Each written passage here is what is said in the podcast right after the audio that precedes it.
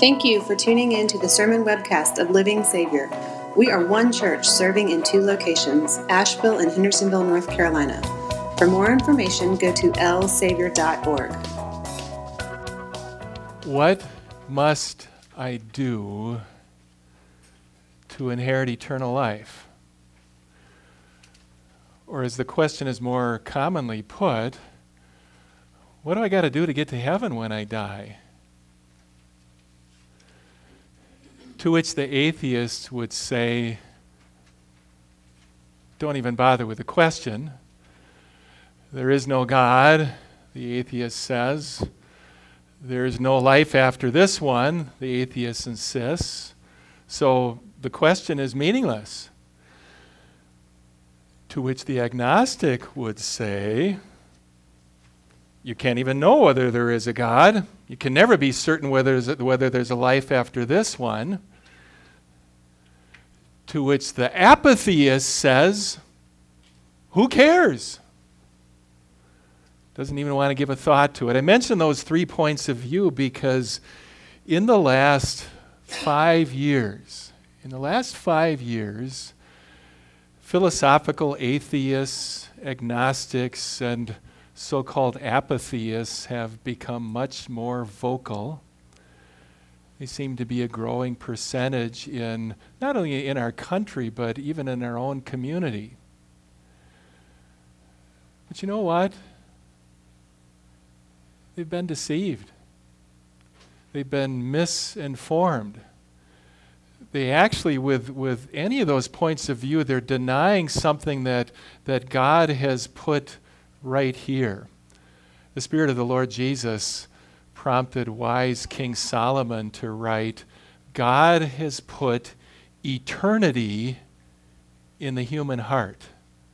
Thoughts of eternity, thoughts and ideas about what goes beyond just my short little life. God has put this right here. So, ask away ask alongside with an, an, an eager and conscientious young man who one day was so, this, this question was so important to him, he ran to Jesus. And humbly, he throws himself at Jesus' feet. And breathlessly, he says, Good teacher, what must I do to inherit eternal life? Or as he could have put it, what do I got to do to get to heaven when I die? And, and for those who read the Bible, Jesus kind of surprises us a little bit. He, Jesus begins him, begins him with a, a, a very human answer, the, the standard answer, the, the kind of answer that you'd hear in every man made religion on the face of the earth. Jesus tells him, You know the commandments. You shall not murder. You shall not commit adultery. You shall not steal honor your father and mother. You shall not give false testimony. You shall not defraud. As I imagine it, the, the young and conscientious young man, the wheels are turning in his head and he's computing this. I've not committed homicide. I've not been unfaithful to my spouse, nor do, nor do I ever plan to be. I've never stolen as much as a denarius. I've never lied in a court of law. I've never taken advantage of somebody in a business deal. I've always been good to my parents. So his, his thought process is Lord, I'm in, right? I'm in the kingdom. All these commandments I've kept since I was a boy. St. Mark says at that point, Jesus looks straight at that young man he loves him. And Jesus pulls out from its sheath this sharp sword. You know, the sword that's, you know, it's maybe about this long. If he'd run his thumb along one edge, he'd draw blood. If he grabbed it on the other side, he'd wince in pain. The sword of the of the Roman infantryman that would, would he'd carry with him into battle the kind of so, so, sword that a soldier could, could swing this way and this way, and in the process, he could maim and dismember and slash open his enemy before his enemy slashed him open.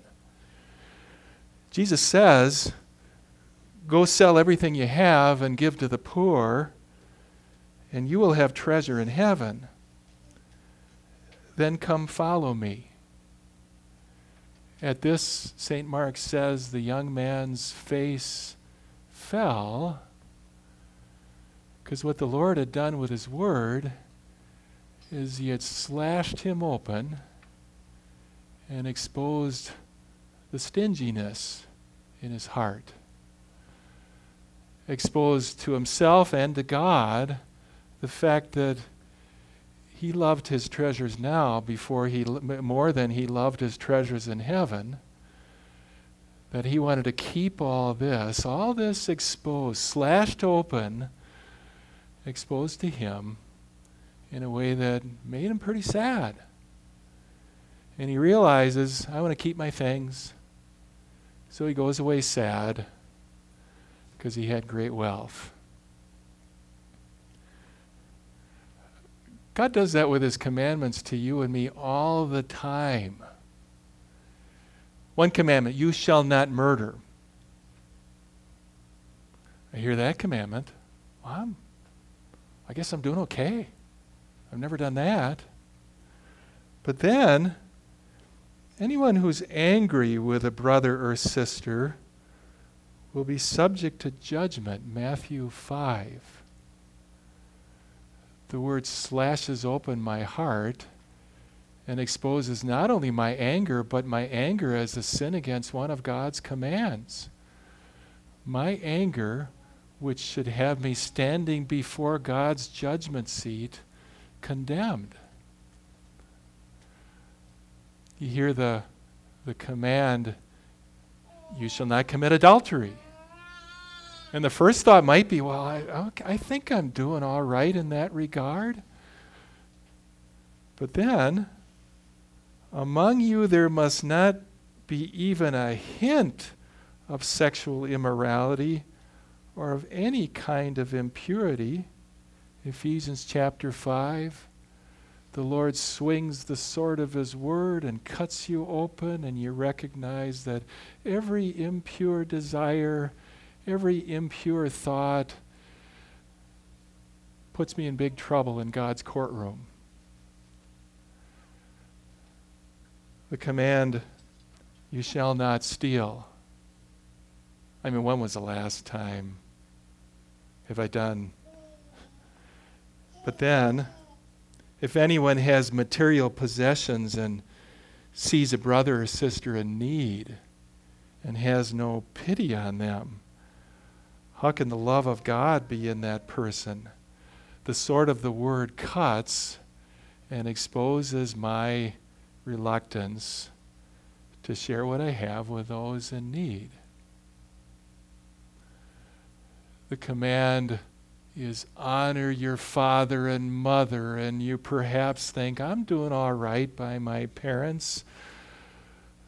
But then you remember your heart as a child your little heart, which would be thinking pretty regularly of how can I get around the rules? How can I get away with disobeying mom and dad and they don't catch me with what I'm doing? So, even as a child, the sword of the word cuts the heart open, and there it is disobedient to father and mother in the, in the heart. You figured out by this time that Jesus did not really put, pull out a sword made of steel he pulled out the sword of his word. And the word cuts to the bone, cuts to the marrow, opens up and exposes all. Hebrews chapter 4 the word of God is alive and active, sharper than any double edged sword. It penetrates even to dividing soul and spirit, joints and marrow. It judges the thoughts and attitudes of the heart. Nothing in all creation is hidden from God's sight. Everything is uncovered and laid bare before the eyes of the one to whom we must give account. So now the question gets really scary. What must I do to inherit eternal life? Or to put it in the way it's more commonly said, what do I got to do to get to heaven after I die? Jesus gashes this young man open, exposes to him his stinginess, his greed, the fact that he loved his, his treasures on earth more than he loved his Lord. The man goes away sad. Jesus' disciples remain. And he tells them how hard it is for someone who has wealth to enter into the kingdom of God which St. Mark says shocked the disciples, but it doesn't shock you and me. You know what that's like. You see the, the, the, savings account numbers going up, and the more they go up, the more you realize, I think I got security in that. The investment account, how you, how, how you feel about your life, and the investments are going up, ah, good, I'm secure, I'm safe, I'm at peace. If the investments go down, I'm in trouble. I think anyone is susceptible to that, right? Trust in things, trust in riches, rather than simply trusting in God who is our Father and who loves us. The sword of the word cuts open the heart and exposes every one of us. Jesus even illustrates one of his best illustrations ever. He says it's easier for a camel to go through the eye of a needle than for the rich to enter into the kingdom of God. Really? Yeah, really. It's easier for the camel, give it one hump or two, to go through the eye of a needle than for the rich to enter the kingdom of God. The disciples, of course, they ask what you and I ask who then can be saved? And Jesus answers, with man, impossible, but not with God. All things are possible with God. At Living Savior, the expression soccer camp is kind of a misnomer. Yeah, we roll soccer balls out in the field. Little kids run around in the field playing soccer. They practice dribbling and passing, and, and they learn about teamwork. But the best part of soccer camp is those moments when the, the children sit down and they, they just listen. So on Monday, they heard about this, this woman in town who had a terrible reputation. And nobody wanted her around except Jesus. And Jesus says to her, Your sins are forgiven. And, he, and, he, and then he doubles down and he says, Your faith, your faith in me has saved you. Go in peace. Impossible? No. Not for the Son of God, who a few months after this is going to purchase that forgiveness with his own blood on the cross. All things are possible with God.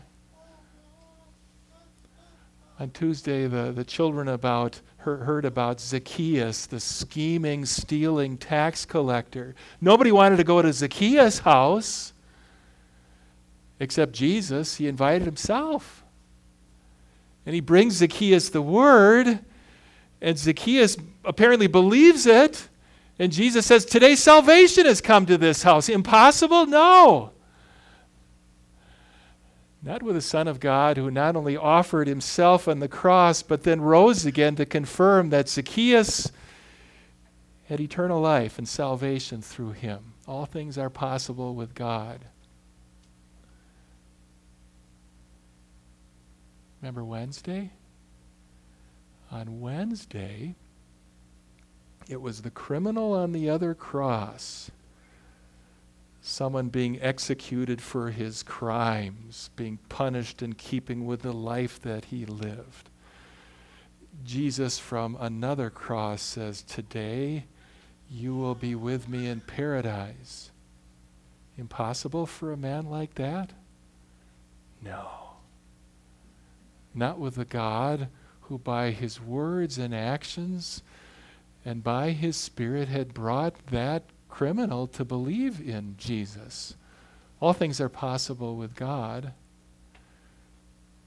And, on, and then on Thursday it was Saul, a murderer named Saul, somebody that persecuted God's people. He had a wicked plan. He was going to go to the next city, he was going to do some damage there, kill more of God's people.